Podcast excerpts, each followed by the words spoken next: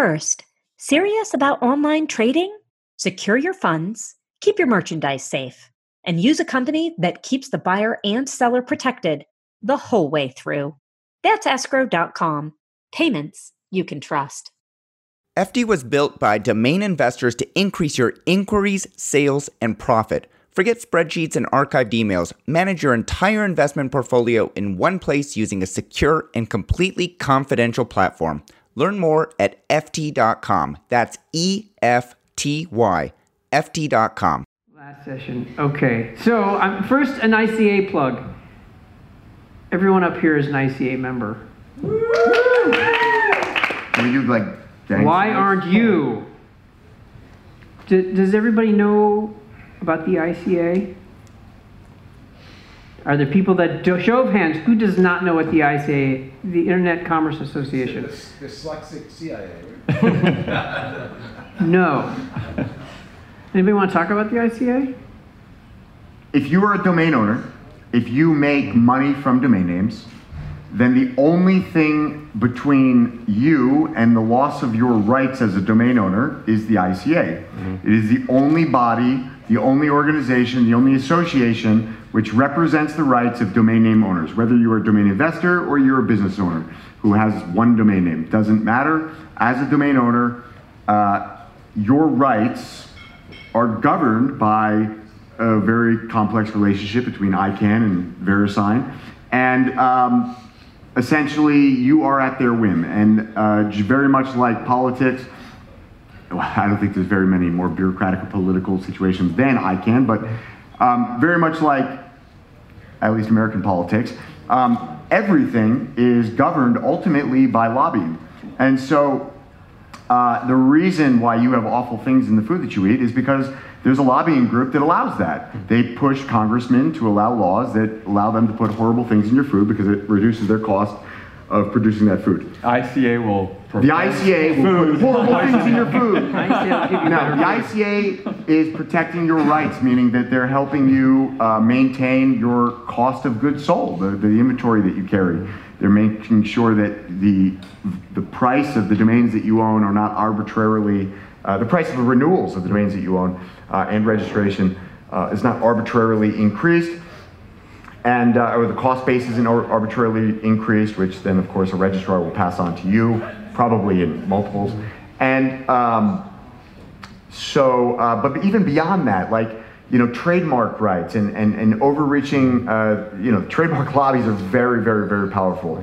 And so, trademark lobbies Even are. the even the lawyers are in these UDRP panels. Oh, don't get me started on are- lawyers. I'm not. That's why I took over. Uh, so if there's a, a, a UDRP filing against your name, the lawyers that are on this panel making the decision, they're not domain lawyers. They're intellectual property lawyers, right? most of them So- represent the brands that are suing you. Right. So you know who represents us, and that's the ICA. Yeah. And if you don't have a voice at the table, then you don't matter. And if you think that if you don't matter, that ultimately your rights aren't going to get trumped, you know, trump, uh, what's the word? Something. Trumped? I'm okay with Trump. Trampled. Trampled? I feel Trampled. like- I'm going with I feel I trampled. feel like Trump is. I feel like Trump is, but I'm going with trampled. I'm okay with Trump. Trumpled. Trump, trumpled, trumpled. I No, actually, trampled isn't a I word. actually sold Trumps.com last year. Trampled, I think. It's just- I'm going with trampled. So if you think that if you don't have a voice at the table, that your rights aren't going to be trampled on, I mean, you Or know, it's, trampled. it's it's like if you give somebody you know an inch, they're going to take a mile. And the moment that you relinquish any amount of your rights to trademark organizations or, or anybody for that matter, they're going to just keep pushing and pushing and pushing. And so the ICA is the only defense mechanism, the only protectionary body that protects the rights of domain owners. Very simple. Mm-hmm. And so if you aren't contributing in whatever capacity you're able or willing, you know, you're basically just saying, I don't really care about the rights that I have as a domain owner. Or, or um, your assets. Yeah, and it really, you don't have a voice at the table. I've been in, involved in uh, some of the ICANN working groups and some of the other things, and unless somebody's actively there speaking on your behalf, they don't understand per se the, the you know the position that domain owners have. They, they might label you as cyber squatter and not really understand the full scope that you actually have valuable names that are generic that you have, you know, but the IP attorneys will, will come and talk, and, and you only hear their side without a representation. Um, most recently, I've seen the ICA do some really good work around um, some of the legacy TLDs were coming up for a contract to uh, basically remove any renewal pricing restrictions so they could charge whatever they want, and they argued against that, um, which really helps everyone here who has, has domains. Uh, if your name's double, triple, quadruple in price one year, that, what's that going to do for your carrying costs? Um, without the ICA, I don't think that that would have uh, been prevented. So. So I want to introduce Camila. Stand up, turn around. How am I doing, Camila? Am I doing okay? Promoting the ICA? Yeah, all right. So uh, just see Camila later, bring your credit card, and she'll, she'll, she'll charge it, and then you'll be a member of the ICA. But, but in all seriousness, please come talk to me if you have any questions. Um, these guys did an amazing job explaining what we do. If you have any other questions, come talk. Thank you. Just one more comment that I will make, which No. is that, like, when I originally joined the ICA, there was, you know, the, the minimum level to join was quite high for the average domain investor. Mm. And they've now opened it up to like multiple tiers, and so for a very minimal commitment, mm. you can become a member. Be- Being a member has tremendous amounts of benefits, mm. uh, one of which is being on an email chain and being in contact with all of the people that you see on this panel, as well as, I don't know, tens or hundreds of others. Hundred. About a hundred members. Yeah, and uh, you know these are the most influential and, and successful people in our business.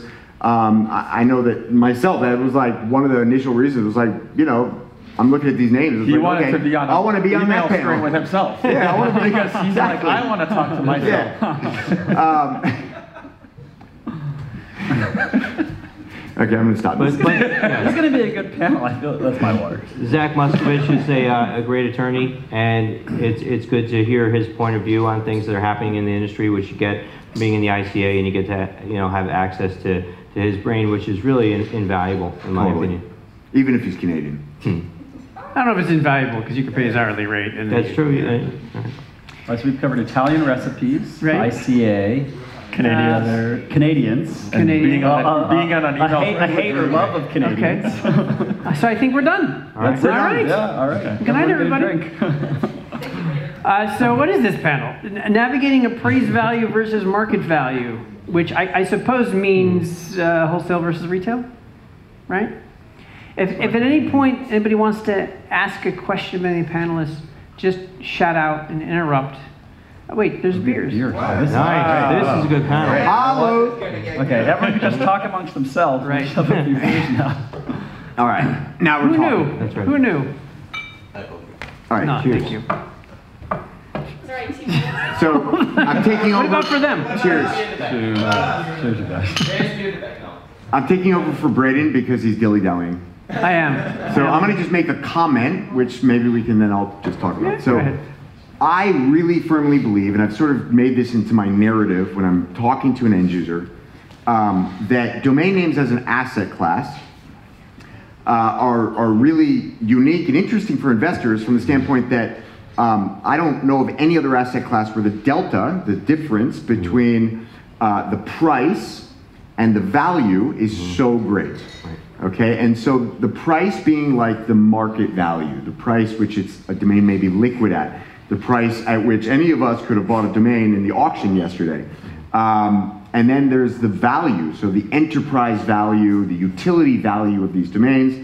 You know, you take, um, you know, great domain, and, and we can all sit here and talk about what we think that domain is worth and why. And then somebody comes along and they buy that domain and they invest and they build a business on it. And you know, there's this question of would that be would that business be worth what it is today? Could they have achieved what they've done without that domain? And if the question is, if the answer is no, which it, I, I would say, you know, it's never going to be exactly the same. And so the delta between where what they would have been without the domain and what they've done with the domain, the, the utility value specific to that domain, you know, represents the enterprise value in my mind. It's Well, and the- maybe and the- right. false. And the proof um, of that is, is when, you know, let's use voice.io, Mm-hmm. or, or anybody that, I sold packet.com last year to Mm-hmm. packet.net, right? Because they, they felt like they really needed the, the single word .com, Mm-hmm. the most generic. easiest to spell. There's so many domain upgrades that happen all the time for that very reason, because they recognize the fact that Yeah. it's time But- to. But I would, but I would um, add, and I maybe contradict a little bit, that the, the utility of voice.com to Block One, the purchaser, is completely different than the utility of mm-hmm. voice.com to me or Yeah. you or you, A- right? And absolutely. so, and this So is a the, utility enterprise value don't apply to us. Mm-hmm. but, but I would say. Market value applies to us. And we have to speculate on what could that enterprise Right, but that, value that's be. the, but that's the problem, is I, I don't believe there's really one value for a domain, one retail value, or, there probably is, a wholesale value is probably consistent, or a lot more consistent, mm-hmm. right? But the retail value is just all over the place, and I think that's one of the problems that people have, the average person, mm-hmm. with domains, and why they don't like us,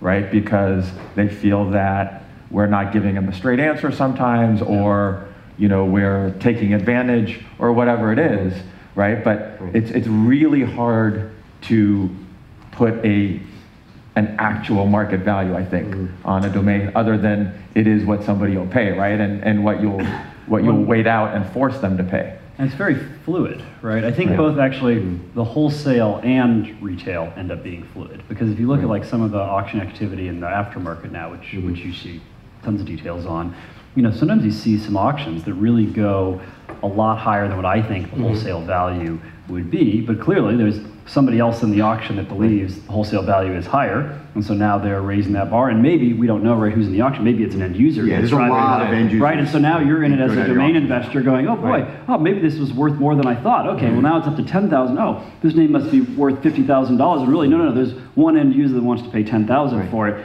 and a few other investors that are kind of like coming along for the ride. But there, there's, there's so many variables. So if, if we if we apply a retail value on it, we're thinking about the highest and best use for that name, Exactly. which Right. may not be the buyer that's in front of us, right? But they, that's- they would like that and name, you but may it's not really know not. what that highest and best use is. So, Yeah. Or, or they may not be the one to give I the highest. best use. explicitly disagree with you. I think that people are confused by the two terms of value Mm-hmm. and price. Mm-hmm. So the prices are very fluid. So, mm-hmm. and, and the reason prices are so fluid is because none of us agree on how to value a domain. Yeah. Mm-hmm. And I think that the greatest hurdle to the entire domain industry and to the value of all of our names is truly just a uh, agreed upon and data-driven approach to domain value. And I think that the so I think there are very subjective factors that can go into the value, the enterprise value, that highest and best use case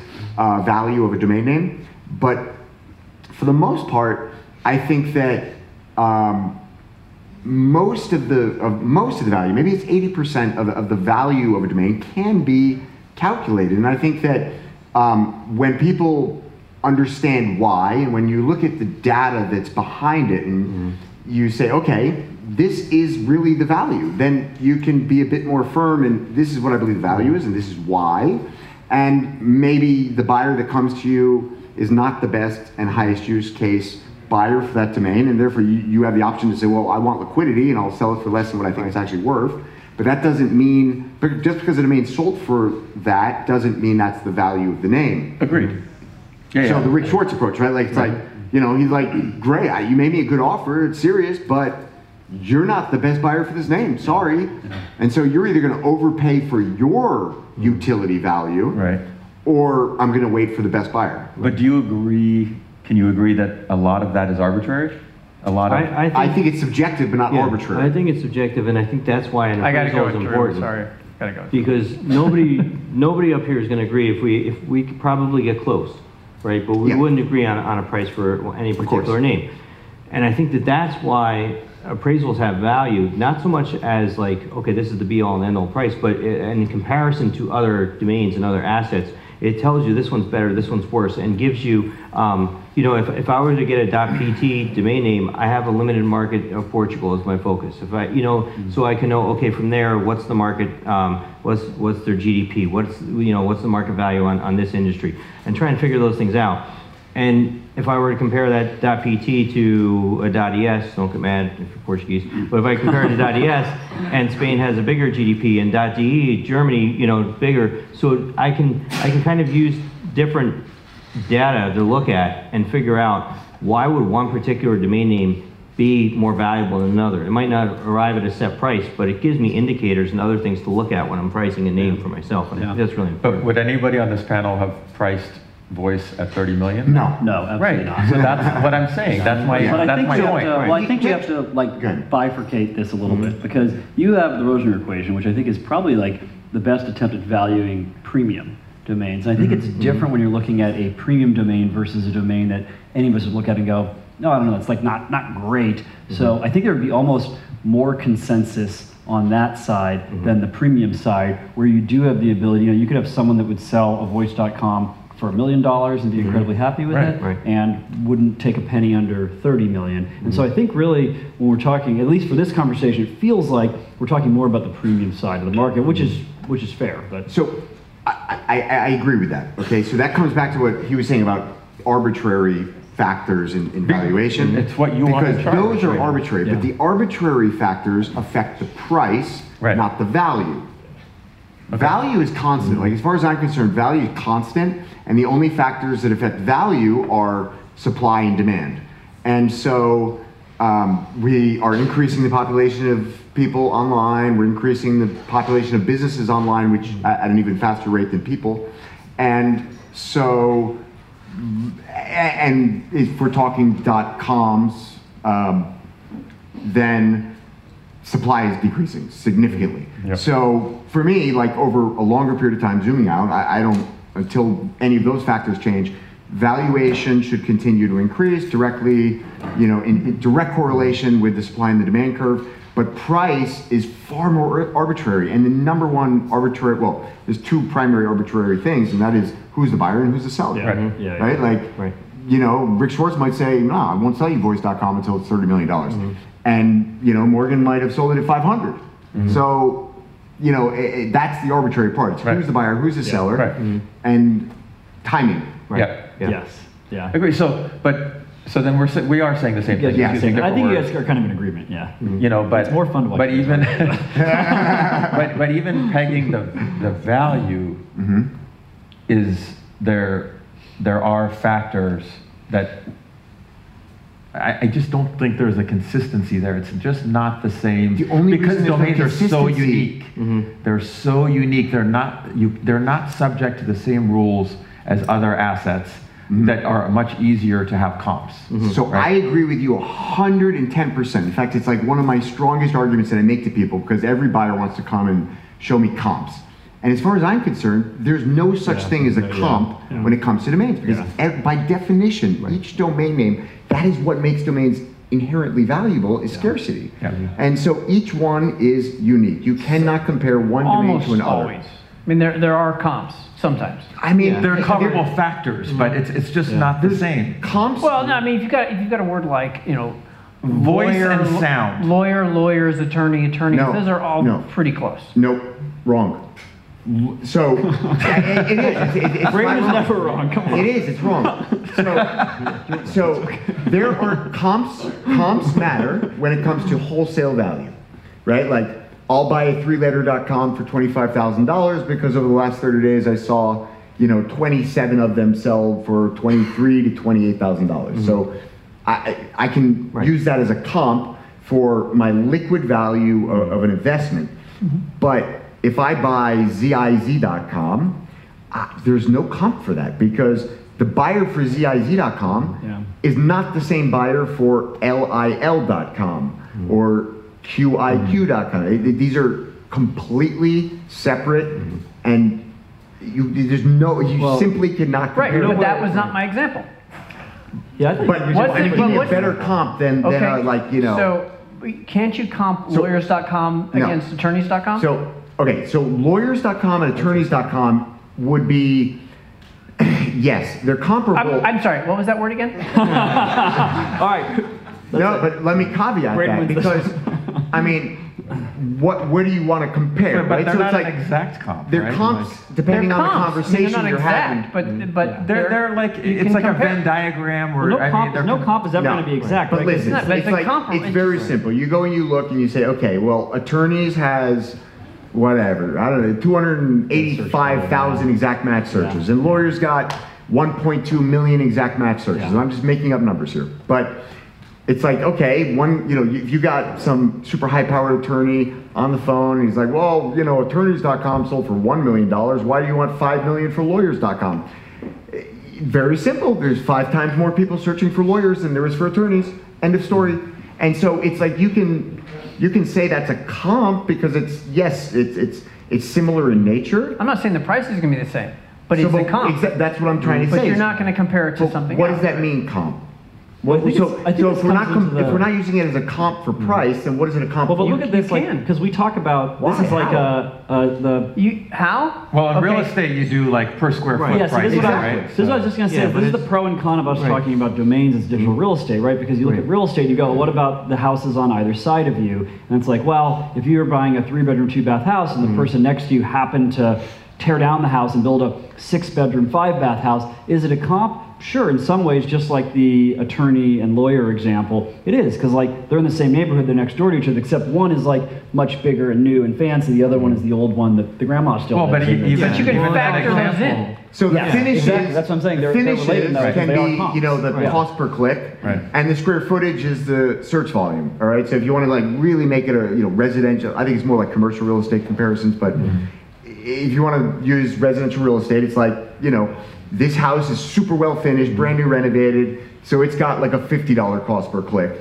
Versus the house that was built in 1960, it's up for renovation. That's got a you know 50 cents per click. Uh, but they might have the same search volume. And but this one sold for, you know, some large multiple.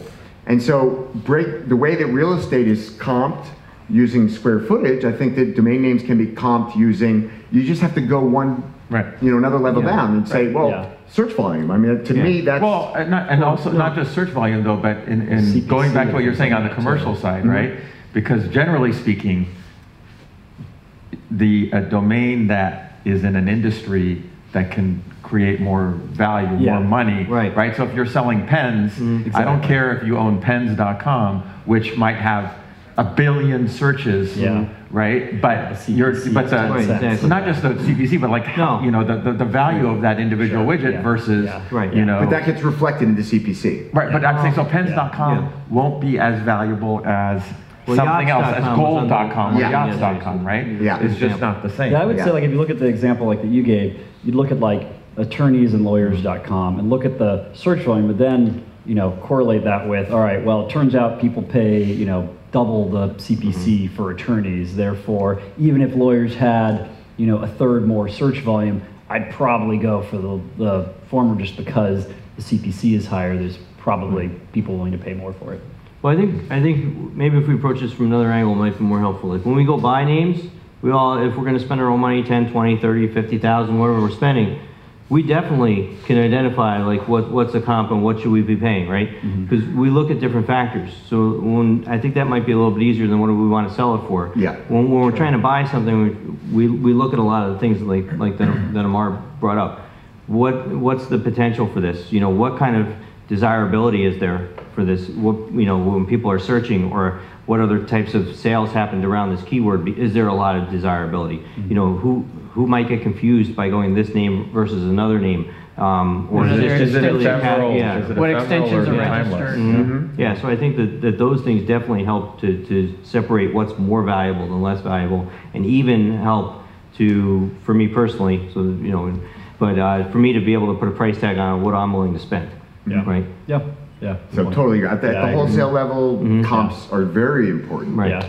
Um, you're right. But I- Probably but I- more I productive think- conversation to talk about like the, the wholesale market investing. Well, we But should it- talk about the wholesale market because I, I don't know if you guys have noticed, but I feel like the wholesale market's been going up. Only on GoDaddy.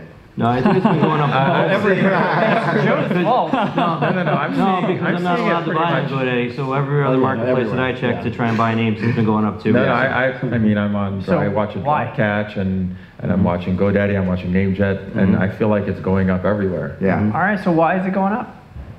I think it's more people in the market. I think I so think, I think more I think so people too. are realizing that there are people out there like mm-hmm. all of us. More that are bu- investors. that are buying and selling domain names, and you know. And I think we're that's willing to pay more because we're, you know, we're pretty hyped about, you know, what we see, we, at least I see. I- Yeah. I feel like prices on the really good names, Mm-hmm. uh, sale prices are, are going Right, up. yep, So that I'm willing to invest more because I sure. know I'll get more. Yep. Yep. That delta is increasing. It's like, you know, end user pricing is kind of running away and the, and the, the wholesale market's been kind of stagnant. Yeah. And so the, na- the those unique names, because there's still really good deals. I mean, like look at the auction yesterday. Yeah. Maybe I was making horrible purchases, but I was like, Yeah, oh my god, I felt like I was buying pennies on the dollar. You know, maybe But that was wrong, but No, no, no. But uh, no, I, I think you're right. Uh, but I do also, um, as the wholesale prices go up, and as I'm bidding, having to bid higher and higher to win a name, I'm adjusting the names that I'm going after. Mhm. Right. And because you do have to think about carrying costs. Yep. You do have to think about that know, money's dead. Right. Right. And so the names that you know uh, a few years ago I might have could have gotten for 500,000, 1500 bucks. Right now I'm they're 2,500, three grand. Five hundred or a thousand, Right. fifteen. Yeah, yeah, yeah, yeah. Not five hundred thousand. Yeah. um, you know, so it's changing. So now I'm I'm also adjusting kind of the names that I'm going to go for. Now the names that are just more for inventory, I don't want to spend more than 500 bucks, right? Yeah. So I'm buying. I'm still buying a lot of names in that let's say 250 to 500 range, but those are but I'm those are different than the names Right. that I'm going after that are the 5, 10, Yeah, the 15, unique 20. ones. But have you increased your sales prices? Are they selling for more, or are you just making a slimmer margin now? Uh, I've increased sales price. I, I, I generally don't sell anything. Like I just always have high margins. So th- that's So part of don't- my you- mistake. So you, you just say you don't ever sell anything? I don't ever sell anything cheap. So, um, and that's probably part of my problem, right? That's a, a advice to anybody out there who um, is, you know, investing, uh, who might be newer. You have to really figure out what works for you, and if you're willing to hold. I've been over my career more of a guy that'll hold, and Buy I'll just hold. hold out, right? But I've also even adjusted that a little bit now, right? I'm still I'm still not to the point of some people that are always flipping, right? Like we were hearing stories earlier this afternoon. Uh, one of the investors that was in the auction yesterday, he had bought five names and he already sold them today. He bought them yesterday, he sold them today, and right. Uh, so he made, but he and he made good money for very how, little how did he sell them? They're not even in his name yet. He hasn't even paid for them. He- Right. He sold some, he, he sold two of them. He sold two of them within half an hour of No, buying. he, he sold one of them to me Yeah. for within literally five seconds. Of, he won the bid, and I was like, "Wait a minute, that hit reserve?" And I was like, "How much you gonna pay?" And I, you know, Right, so, so that that's one ex- that that's one extreme, right, of, of how you want to do something, and then there's the other extreme where you're like, no, I'm just gonna. This is a name I really believe in, mm-hmm. and I'm just gonna wait till I get my. Well, on the number. higher end, you know, the Booth brothers do that, mm-hmm. right? Mhm, right. They'll they'll buy a premium name. Mm-hmm. They'll pay fifty grand for it or something. and, but they want to get rid of it within a week. Right, and then and they'll just put ten or twenty points on it and sell it to one of Right. us. Right. So one of the one of the sort of frameworks that has, which I, I didn't start thinking. I think Yanni is actually the one that told me to think about inventory this way in domains, and it was basically: is it a domain that you can replace? And if you can easily replace it, then if you've got like an offer that's within the order of magnitude of the price that you think is appropriate, then you should probably take it because the next buyer, unless it's a name that's getting like a lot of it, you know, Yeah. inquiries, and you really know there's a couple of major hitters out there. Um, but for the most part, like let's say the bottom 60, 80% of your portfolio, if it's a name that you feel that you can go on NameJet, DropCatch, GoDaddy, and buy a new name that's comparable, um, then you should take that buyer, whatever the buyer is that you've got, it's probably the the last buyer you're going to have for a while or the best buyer you're going to have for a while. And so you should take that and then take the profit and then Turn it. reinvest. Right. Replace the name. Yeah. And and that resonated with me. I thought yeah, it changed the way that I started mm. pricing names or Yeah. that I handled inbound offers. And I think that's good advice for another reason, which is you, you constantly refresh your portfolio. Totally. Because there's Yeah, other exactly. people that have Yeah. these older portfolios Yep. and they sit Yeah. under names, and trends change and things change. And if you're not constantly buying and renewing your portfolio, Yep. then, then it, it it helps in both ways. Yep. Yeah, yeah. It's also why you can't have a uniform strategy for uh, pricing names in your portfolio or evaluating offers mm-hmm. because you really have to separate your portfolio into however many mm-hmm. pieces Boxes, you want to, right. right. And to say, okay, you know, maybe this chunk, sure, maybe you have 10 or 15 percent of your portfolio that you're like, all right, I'm willing to wait 10 years, 20 years, however long, because I want top dollar because this is a name that I can't replace. That's a really mm-hmm. good name. I got a great deal on it. I want to sell it for top dollar. And then there may be something down there where it's like, all right, I can turn down some offers, but like eventually I need to sell it. And then others where it's like, okay, I don't get offers on this very much. If I can sell this and mm-hmm. double my money, great. I can go in and buy the exact same Yeah. name, yeah, tomorrow. What do you think is a fair multiple? So when you buy a name, you want to sell for three times, five times, 10 times? I, I shoot for mm-hmm.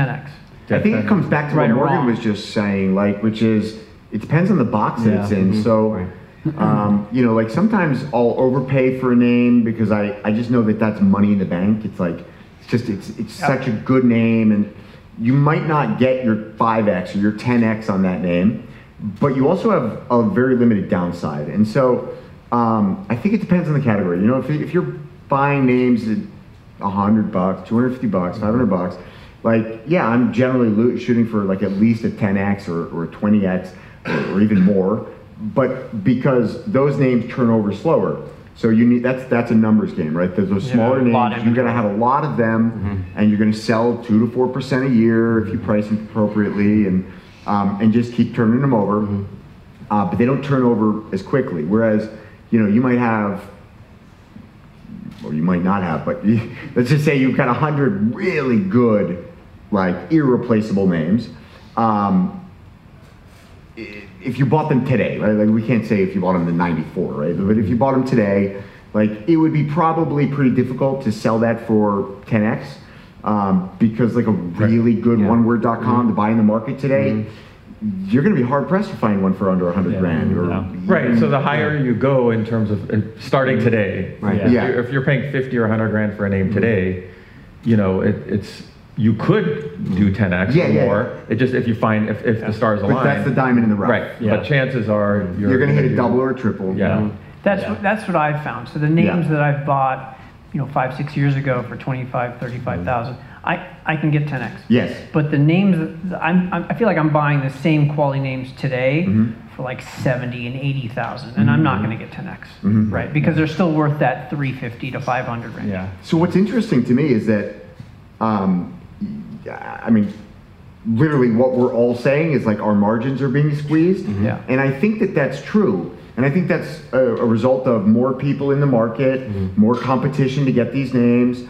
Um, and, you know, and, and valuations are increasing, but the markets, you know, are just uneducated, and so they're not increasing at the same rate as the educated people who want these names at wholesale prices. Mm-hmm. Yeah. And so our margins are getting squeezed, but in the end, that's a good thing because um, if you're an active, you know, i- i- if you're an active investor who's mm-hmm. still replacing names, what's happening is increased liquidity. Mm-hmm. So Yeah. the big names are selling at a much faster rate than they ever used to. Mm-hmm. Um, you know, I think it's because the eh, market realizes the value more now than exactly they did for, for a few years number of factors, Yeah. right? But it's, Yeah. it's the liquidity is increasing. Yeah. It's still not tremendous. We're still way less liquid than real estate and other stuff, but Right. Yeah. but it's definitely increasing, no question. Yeah.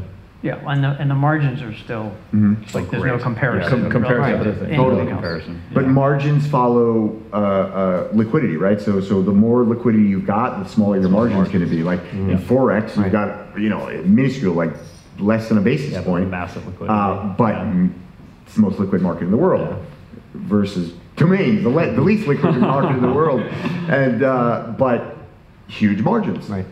You know, if I was in a liquid market, I couldn't charge 15% to sell a domain. Right, like, like a house. Yeah, I, you know, Yeah.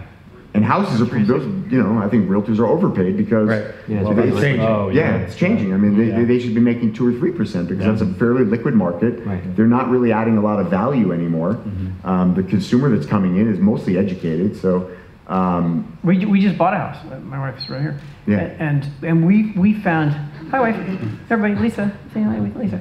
uh, you know, we, we would find the houses that we wanted to see online, right? Yeah. Because they're all listed on Realtor.com and Zillow Yeah. and whatever, and, and we say, you know, make an appointment for us to go, and why do we need him to make Yeah, the exactly. appointment? Yeah. Like, we'll just make the appointment ourselves. Yeah. But, but we still went through that, even though we, we Well, because told them why where not? us. Why not? Like you're going to pay the same commission whether Right. you've got somebody representing you. So at least the person representing you is going to get half, Yeah. right? so you might as well have somebody helping. Put them, put 'em to work. You know, 'cause Right. you're going to pay Yeah. six percent no matter what.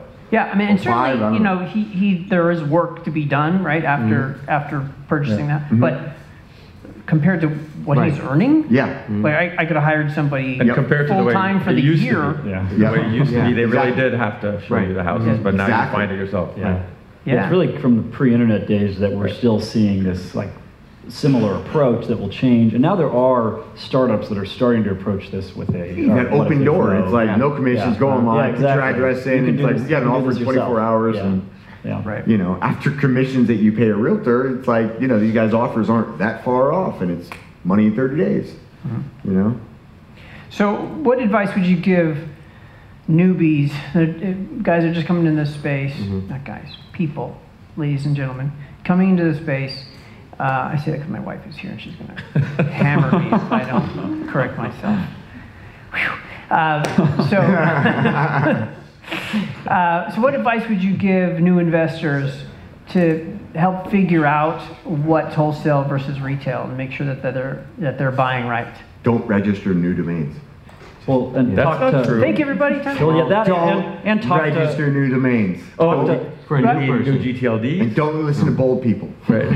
Don't You're smell saying- the are you saying new GTLDs or are you saying hand reg? I have to, everything. Like, You're saying only Yeah, but bond. actually, I let's agree. let's I let's well, okay, new stop there. GTLDs, you know, that's, that's, I guess, Yeah. that's different because like if you,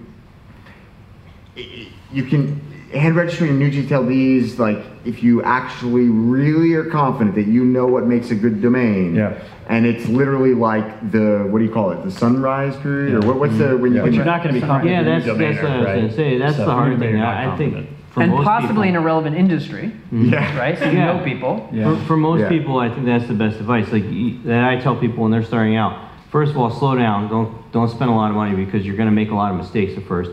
And second, do something you know. So Yeah. if, if you know, like I don't care if it's a new GTLD or not. If you know people that are in the club business, you know, nightclub business, and you know that this is a perfect name for them, you know it. You can explain it to them Yeah. because you're in that business. So unless you can see the value yourself in something that's a niche, you can't explain that to somebody else. So that's where they should start.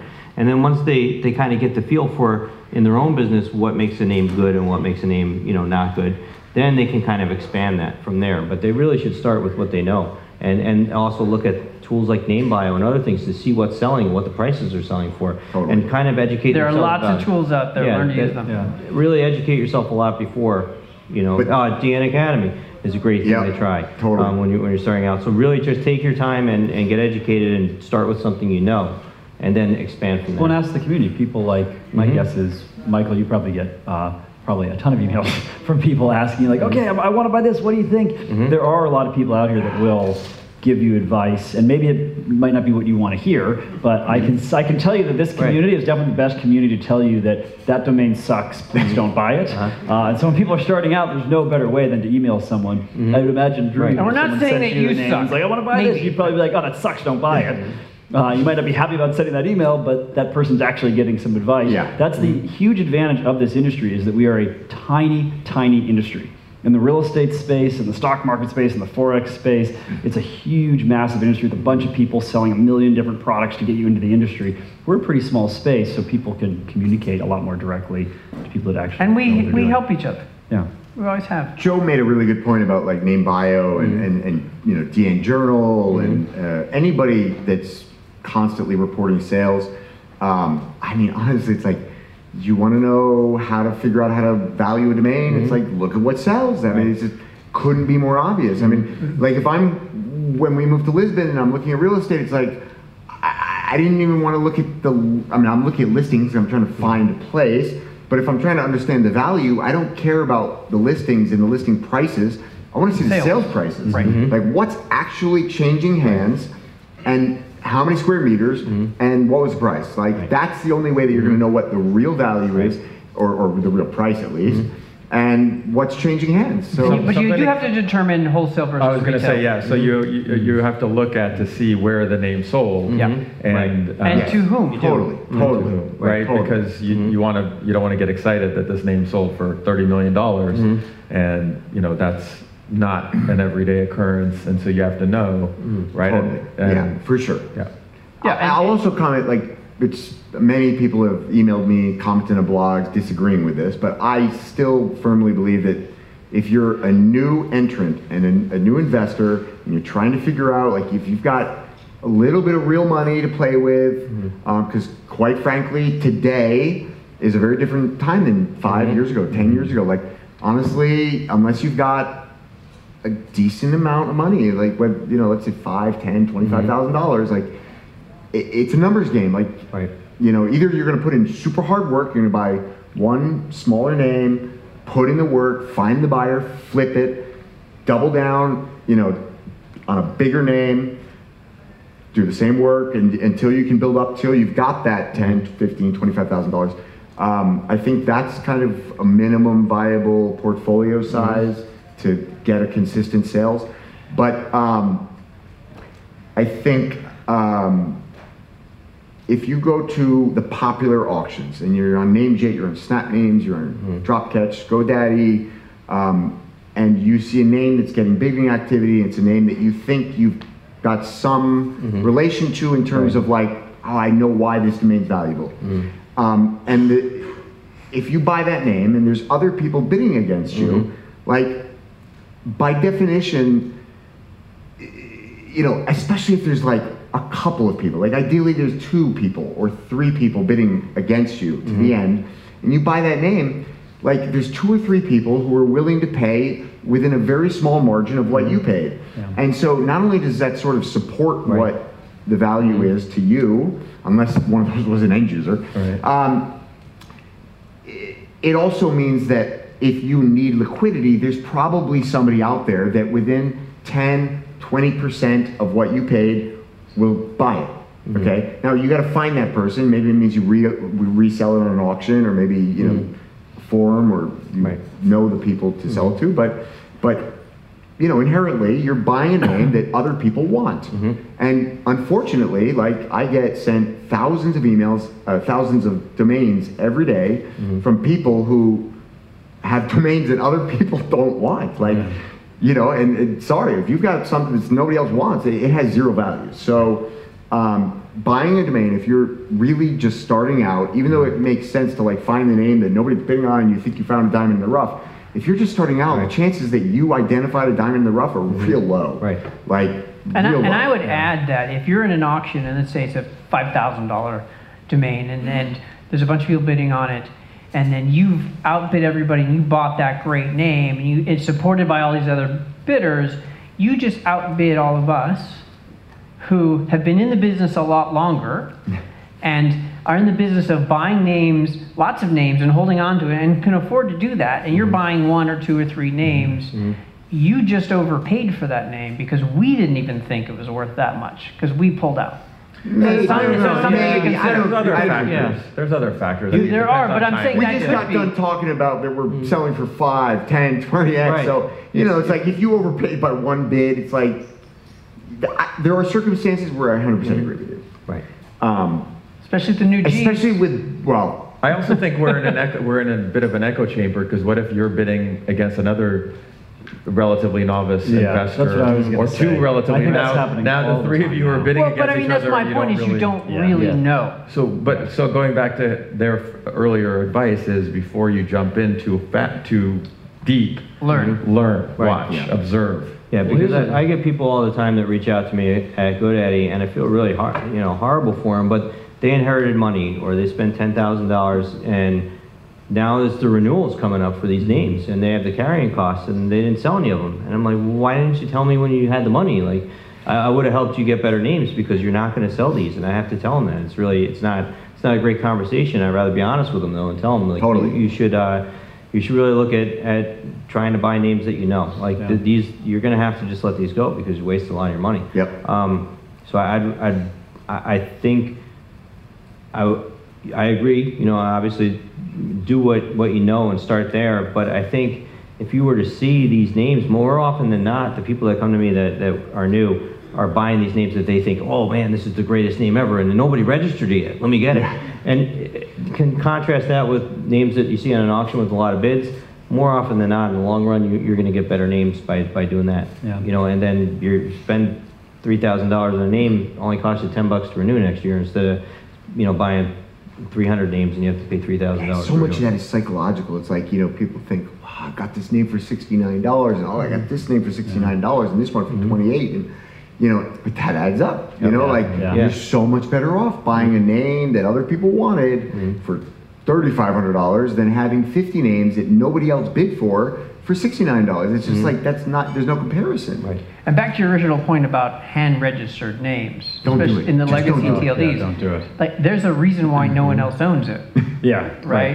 Yeah, it's So none of us- 2019. Yeah. Nobody else wanted them, Been able to get I- I it for and a that's why they're available. You know, look, you, you can, you can definitely, once in a while, you Sure. can get lucky, or you found, uh, you know, you found something, or the. Yeah. Or, right, I was gonna say some, there's also sometimes new trend happens, or a name had been registered and was mm-hmm. dropped, you know, for whatever reason. But, and those are anomalies. Right. Those are anomalies, and, and the, the example you gave of having one good name versus, which has only a ten dollar or whatever Exactly. carrying cost, mm-hmm. Mm-hmm. uh, versus a hundred mediocre to shitty Yes. names, it- you know, you're much better off with the Right. one good name. Yeah. What do you think? Here's an interesting question for all of us, I guess. I'll ask myself a question too. Uh, take over your job here. um, I don't get paid, so it's fine. okay, good. let's let's take a, an example here. A name that sells for uh, two thousand dollars on, we'll say, GoDaddy auctions. Even though you can't tell us what the breakdown is if you know it, but what do you think the breakdown is between? In, and let's say it has uh, it ends and it has thirty six bids at the end. It sells for two thousand dollars.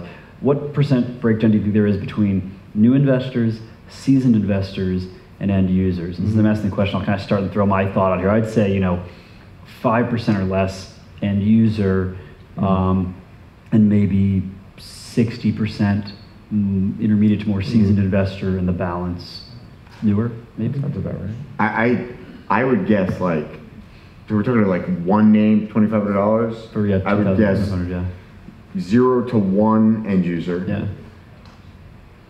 Three to, you how many bidders?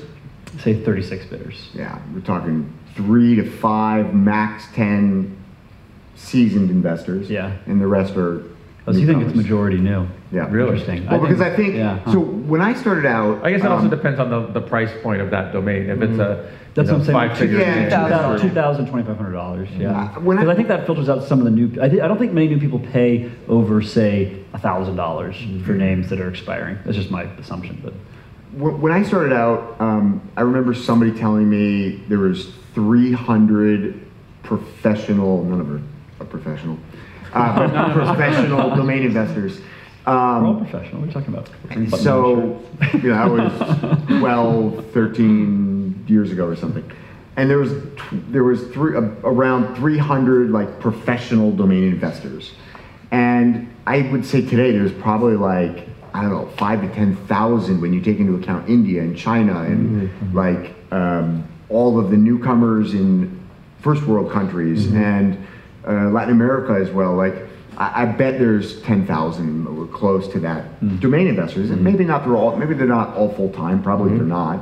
Yeah. But people who are actively investing in domains, I, I think there's close to 10,000.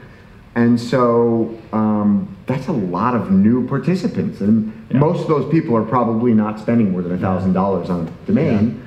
Most of them are probably spending no more than 100 actually. Yeah. But um, still, it's Well, that increase definitely explains why we're all saying, huh, we're seeing like More- more the prices of these auctions go up. And if you think that it's a majority new domainers, they're I'm uneducated though. He, this is the only guy that Yeah, actually don't- He, knows. tra- he probably I'm can't tell us though, yeah.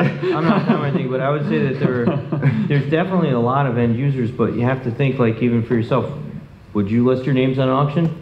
I mean, most names probably not, right? Why? Because there's not, there's not gonna be that confluence where all of a sudden within ten days, there's a bunch of end users Yeah. that want that name. So Yeah. it would be the same on a regular, you know, any other auction. It's the magic of expiring auctions, right? Mhm. Someone said something on someone's blog, not mine, but someone's a couple weeks ago that was saying, oh yeah, like the, the challenge we have now is that um, I can't make, I can't remember exactly what they were saying, but just something around the fact that the prices are going up and it's being driven by new investors, not by actual rising market values. Yeah, no offense to all you auction operators, JT in the house.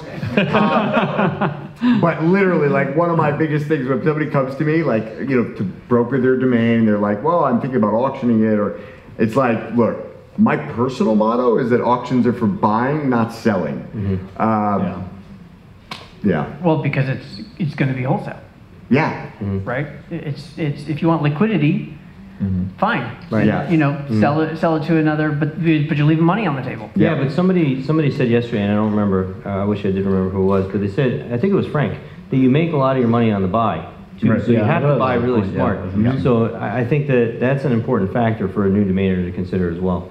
I remember what they were saying though. They were saying that it will sell more as an expired domain auction than if you were to take the exact same name mm-hmm. and just put it in auction starting at a dollar. yeah. Right. Yeah. I don't know why none of you have done that. Like, I, I think I've sent a support ticket on every auction platform. Like, why don't you guys just like eliminate like whether it's expired or private Yeah. listing? Like, it's a name. Like, let's create a, let's create a real market. Like a real market. Well, the difference is because the, the private listings always have reserves, or almost always have reserves. The expired So ones that's don't. separate. But but you just market with a reserve. But he and could then have a reserve sure. or not reserve and not identify where it's coming from. Yeah. Exactly. Joe, Yeah. you know why? Because it's good for everybody. Yeah, the reason why we originally didn't do it was because um, JT, you're next, so pay attention. Ex- expir- expiration names we couldn't guarantee you were going to get, and the Well, other now it's names- different, Yeah, for the most part. For the part. most part. um, the other thing that we've been told too is that by a lot of investors is they want to buy names that are expired. They don't want to buy names from other people because they figure if they're buying it from another person, they might not get it, Hmm. right? They might back out, or uh, they might have been people that tried to sell this name already. They may have already been and- marketed. Yeah, and they don't want to try and buy it from them because they figure they can't sell it. So those are two reasons why people said. That's what WHOIS is for. Right, exactly. Or, or you can look at archive or other Yeah. things, yeah. But but that's what that's what we hear. Yeah. JT? No, I would echo the same thing that Joe said. I mean, when you look at, you know, oh, I think why people value expiry to have more value perhaps than a direct lister or a third party. Is your mic? Oh, thanks.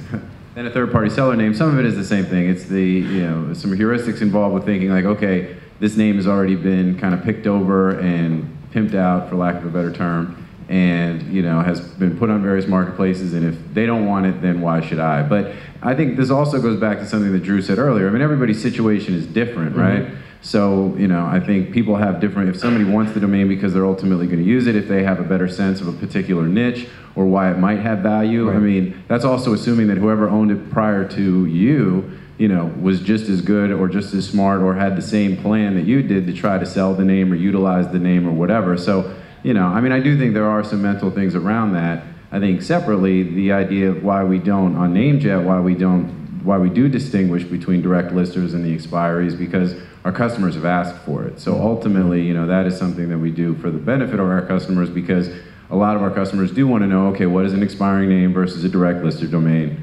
So they can, you know, for you know all the reasons that we just talked about. So Yeah, and I don't necessarily agree with that personally if I'm buying a name, mm-hmm. but that's what we've heard from customers. So My argument is just that, so I totally understand that, mm-hmm. and as a very active buyer in the market, I also have a bias towards expiry versus Yeah. Mm-hmm. privately listed, no question about it.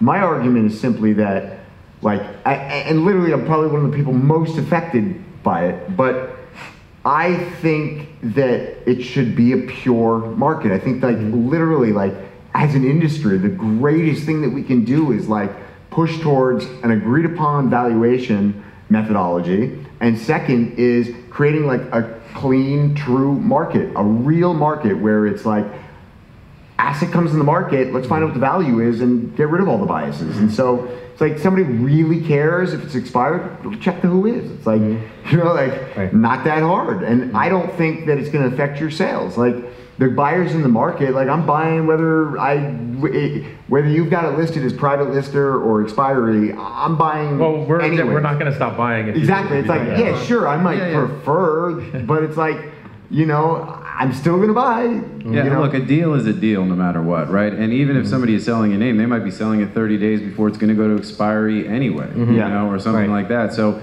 you know, it doesn't, I think as a more sophisticated buyer, which obviously everybody up there, you guys are, you know, among the top of all of that. So, you know, you understand that at a different level, but some folks, like, you know, they, you know, mm-hmm. also want quick, easy ways to parse the inventory and all that kind of stuff too. And, you know, and also why a direct lister would want to sell on NameJet, and as you know, because a lot of you have sold on the platform as well. I mean, although you know you do get wholesale prices a lot of times on the auction platforms, but you know what you pay for the names if you're trying to sell in bulk, if you're trying to sell a lot of names, if you're trying to sell a lot of names quickly.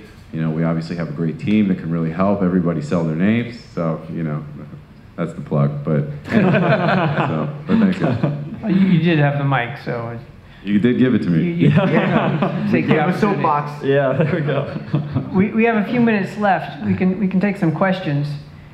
Uh, can we bring a mic up here? I think Dave had his hand up first. Thank you. He's He's been raising his hand for five minutes.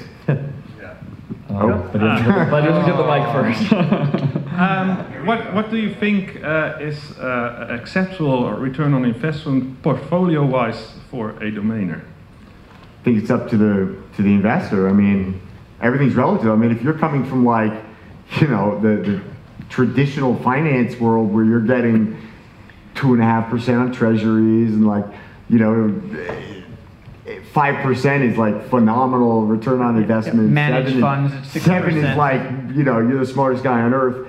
Um, you know, a- any return from domain sounds pretty damn good. Um, but I think if you're doing it long term, I mean, and I don't know. I, I think the, the risk profile of being a domain investor is a Yeah. lot higher. Right, Yeah. so you should have a you higher should- return. You should expect Right. your returns to be Yeah. a lot higher, right? Yeah. When, when uh, you know, I bought a name yesterday in the auction for eight thousand dollars. I personally think that name's worth a lot more than eight thousand, obviously, but I may have to hold it for five or ten years Right. and may Yeah, not. but, but I was discussing portfolio-wise. So, so if you're not selling, then you're not making returns on investments. Mm-hmm. So not on it depends if what your time horizon is. Yeah. though. Yeah, but like return So- on investment is a year. Like Okay. on a year, mm-hmm. you make a return. So there's many different types of portfolios. You've got portfolios that monetize well, and so if you've got a portfolio that monetizes, then um, uh, you know, unfortunately, most of the names that monetize really well are not names that are great for reselling for a high value. Um, and so, like a return on investment for from a monetization standpoint, because those names typically don't have a lot of like uh, resale upside, you're really looking at it from a straight return on investment standpoint. And the risk profile is quite high because maybe there's some trademarks in there, maybe you know the the the, the traffic sources on those domains are going to die off. Uh, there's a whole bunch of factors, but so you're typically like you know anywhere from six months at the low end to 36 months at the high end. So that means, you know, like, I don't know, what, is, what, is it, what does that mean, ROI standpoint? Two to three X if you're going long. Yeah. But so to, and the other thing is it depends on what cycle you are of your of your investing, right? So Mm-hmm. there are some years where I greatly my investments greatly outweigh my returns. Yeah. Right. So in, in one yeah, year. Yeah, but that, that's not our ROE. Like all the investments you made in the past are also adding to your ROE. Like you have to, on all the investments, all the investments you made but in what- the I guess what. I'm, but what I'm saying is there are some years where I sold names, but the, the, the, the sales, all from even including you know the po- uh, prior portfolio, were dwarfed by how much money I put back in.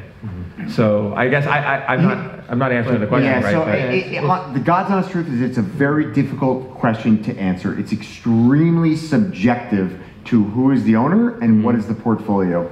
And, what, and what you're doing with your investments, you might be increasing increasing your inventory. Like, Right. like Yeah, that's what I do. Is I exactly. buy far more than I sell. No, but that's still but that doesn't influence ROI. But right? that's- and Because that's- no, but- reinvestment still is part. of The money reinvested still goes into your ROI. So. I, it's, a, it's just it's honestly a really well, I if you can also give me context I could be like well I think if you're not doing this you know Well, I'd also say that in a lot of cases, when someone's selling a portfolio, unfortunately, it's because they're not in a great position and they haven't been able to sell names, and they're actually selling for a loss because Yeah, and they're saying, "Oh crap, I haven't sold any of these. What's going on? I've been trying to sell them. I've held these for 5 Mm-hmm. years. I can't do anything with them. I put say a hundred thousand into this." And they blast it out to a bunch of brokers and a bunch of Mm-hmm. different people go, hey, some, does someone want to buy this portfolio? And they blast it out to a bunch of other people and someone goes, I don't know, like 35K. And they go, ah, I don't want that, but that's the highest bid. And I just want to get rid of these. So I think a lot of people do, once they're at the point where they want to sell a portfolio, I don't think there are more people that are in the position where they're like, oh, my portfolio is so amazing, I'm going to sell it for a huge ROI. I think there's a lot of people who are like, crap, my portfolio sucks. I just have to get rid of this and, and cut my losses. I, So I think the, re- on the reality is that unless you have a very long time horizon, the ROI is probably not very Yeah, good. exactly. Right, right. It's like de- it's like a desperation move a lot of times. Right. And even it Also, depends. the factor of the carrying costs on that. Right, the carrying Yeah. costs Yeah. and, and the size of your portfolio, because I know if you have a lot of domains to sell, then you limit who can afford that, right? So you have less potential buyers. Yeah, go So ahead, you can afford. carrying cost is also an interesting topic in mm-hmm. itself because it's not just the nine dollars a year to renew your domains. Time. Like we've got yeah. millions of dollars invested into domains that I could put into T-bills that are yeah. 100% safe and earn me mm-hmm. two and a half percent a year. And so there's an opportunity cost to that capital because that Right. capital is dead. Like mm-hmm. yes, we monetize a little bit and might cover my renewal cost, but there's there's a very real opportunity cost to the oh, yeah. capital. It's mm-hmm. tied up in a bunch of domains which are not liquid and They could have put into Bitcoin at, at $150, right? Right, but hopefully, hopefully appreciating in value. Mm-hmm. Yeah, so but it's just that you know domains are a unique asset class in that they don't necessarily cash flow very well, mm-hmm. um, or, or the ones that you the ones that you would traditionally resell don't cash flow very well, and so because they don't cash flow and most valuation models are based on cash flow, like you almost have to inherently use that opportunity cost of capital as a part of your carrying cost if you're going to real do like real financial modeling because that opportunity cost is very real. Right. I, I think like the starting point uh, of a beginning domainer should be a target R- ROI. Right. And and watch if you're getting that point. Yeah. So for me, Right. target ROI in year one should be cover your renewal costs. Yeah. That's it. Yeah. Cover your renewal costs. Yeah, but, but then you probably have a ROI somewhere l- later on, Mm-hmm. and you should monitor if you are catching that ROI. Yeah, you need a business plan, but that's why it's such a hard question because people's business plans depend on their circumstances and a lot of variables. different, But yes, you're, you're exactly right. You should have a business plan. But I, I've got clients that, you know, do this on the side and they just think domains are cool. And it's like, you know, their ROI is, you know, they made five, ten, I mean, Shane, Shane Cultra, it's like a perfect example. Like, you know, he just wants to make a little extra money on the side that he can redeploy into domains or into whatever it is he feels like, right? And, I, you know, he doesn't need to feed his family with that. Mm-hmm. But if you're trying to feed your family with it, then it's like, Right. it's again subjective. Yeah, It's like, Right. You got to feed your family. How much money you need to feed your family? Put a roof over your head and get your car and cover your insurance and your medical, and you know that's what you need. And so, okay, your nut is sixty grand. Well, you know you probably need you know three to five hundred thousand dollars in domains to cover that nut every year, uh, and you're going to have to keep redeploying and reinvesting. Yeah, I was a portfolio, not single names. So portfolio, you know, ev- everybody thinks that if you own a port, you know, I'm sure everybody on the panel will agree, but everybody thinks that if you own the portfolio that you're going to get more because you have all the bases covered in the portfolio, but really you get a discount Yeah, if you're selling in a portfolio. Yeah, yeah, exactly. selling a Yeah, portfolio. So Yeah. um, a, a large discount. a a large discount. So Perkins is a perfect example. You know, his average sale was probably fifteen, twenty thousand dollars. It would take him hundred years to sell that whole portfolio, but he ended up selling for five hundred dollars a piece and made thirty-five million dollars. Exactly. Um, you know, he took account his his uh, carrying costs and that time and energy and, and, and the need and wanting to retire, and that's uh, what Yun Yi did. Also, uh, we used to manage his whole portfolio as well. Um, so you know, everybody everybody who has the portfolio strategy has to keep in mind that there's not an there's not an increase in value by owning a portfolio. It's actually a decrease for a volume a volume purchase, and the purchaser has to carry those costs that you're sending to them. So all those renewal, if you're talking about a thousand names, you're you know you're seventy thousand dollars a year in carrying costs. You know, for seventy for a thousand dollars. You're adding zero. thousand domains. Yeah. Maybe like nine thousand. Yeah. Well, sorry, seven thousand. So Dave, Dave had a question, and then we're gonna wrap up.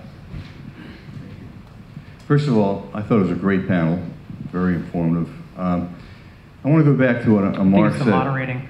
Uh, Omar, Omar said something in the beginning, which I thought, um, I wanted to come back to. If I understood it correctly, what he was saying, and first some people disagreed, I think.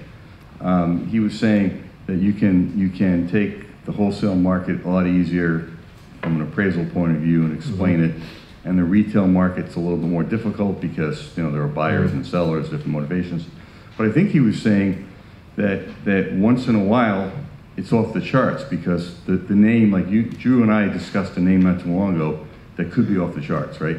So he was saying either the buyer has so much money or the seller is so desperate or the name is just so out there that it could be. So I find that when I talk to buyers or sellers and I explain um, appraisals and valuations, when I get to the point of, but all that said, what if? Yeah. It's a, that, that's the most interesting conversation I have with buyers and sellers. I'm just curious, how do you guys handle that when it comes up? I just say you can't make a business plan on what if. Right. So, like, you know, look, you're hiring me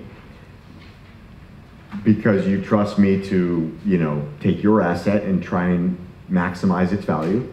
And this is what I think the actual value is.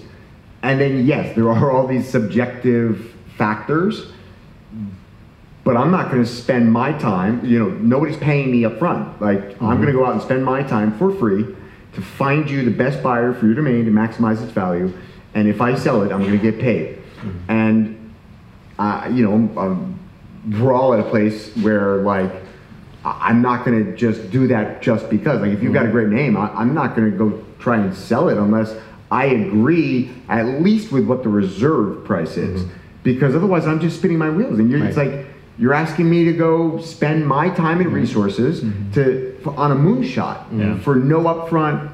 You know, it's like my, my you're asking me to take the the one percent chance that we're going to find that buyer at that price, and I'm going to spend my time to do that. And if we fail, which is a 99% chance or higher, then I get paid nothing. So I don't want to. I, it's just not. That's not And the there's person I want to no work with. effort on the seller's part. Yeah, He's not, yeah, exactly. They've got have no nothing to downside. Yeah. They've got no downside. So I want, you know, uh, I, I'm, for me, it's like, you know, you need to have skin in the game, meaning either you pay me a retainer fee up front so that I know you're a serious seller, right? And I'll, I'll apply that to the commission. Um, but if you're going to pay me a retainer up front, then I know that you've made up your mind that, okay, I want to sell this domain. Or you're going to agree with me about what you know realistic reserve price is. Because uh, look our, our incentives are aligned. I, I- if i sell your domain for a million dollars i make a lot more money than i sell than i if i sell it for 500 like i'm not looking to just sell it for the first guy that comes along. I, I want to sell it for what i think is really the value of the name to the person who i think is the best buyer for that name. Um, but I don't want to spin my wheels. So, like, if we can't get that perfect buyer with the, you know, if we can't get the stars to align, I want to know that I'm, I've got this name at a price, not not some lowball price, but but the, a price that I think is realistic, that can be supported by data, that I can say, look, this is the value of the name, and if I've got a buyer that I think should own that name, then I can justify that value. With comps. No, not using comps. Just like real estate. Yeah, I think we should wrap it up. Okay, so uh, we're gonna we're gonna wrap it up. Don't stand yet. Okay, no, he can. Right now, I have, a- I have a quick question, real quick. Um, I thought we were wrapping up. Yeah, I know we are, but I, on this one particular topic, and you all sell a lot of domains into the US. Um, depreciation is something that in real estate, like I watched my father sell about twenty-five million dollars in real estate. The rule of seventy-two is a really interesting return theory that I would recommend anybody look at. Basically says that any asset should double every ten years. Very quantified with real estate, right? Um, one thing that they look at more seriously is the depreciation component when they're buying the when they're buying the piece of property. So if I know I, in, in the U.S. I can get amortization or depreciation of it amortized over 15 years, the government can buy my name over the next 15 years. And why, a- a- as an industry, like every geographic is going to handle that depreciation differently, but why do you think we don't talk about that more? I feel like that's that's an important component of how we can really lift prices of, you know, Well, what we yeah. sell. Probably because we don't want to give tax advice, but I did talk to my accountant about that, and I would, you know, I, I'd suggest you do. Like, I, Yeah. But that's a good point, and I do have an accountant. But that's just, but, but, but that's just, that's just a paper, uh, that's just, It a- is paper, it's just but it is paper, it's not real. Right. So, But it's real when you make a profit, and the only way they're gonna get thirty million dollars to buy Voice.com is if they believe they can make a profit.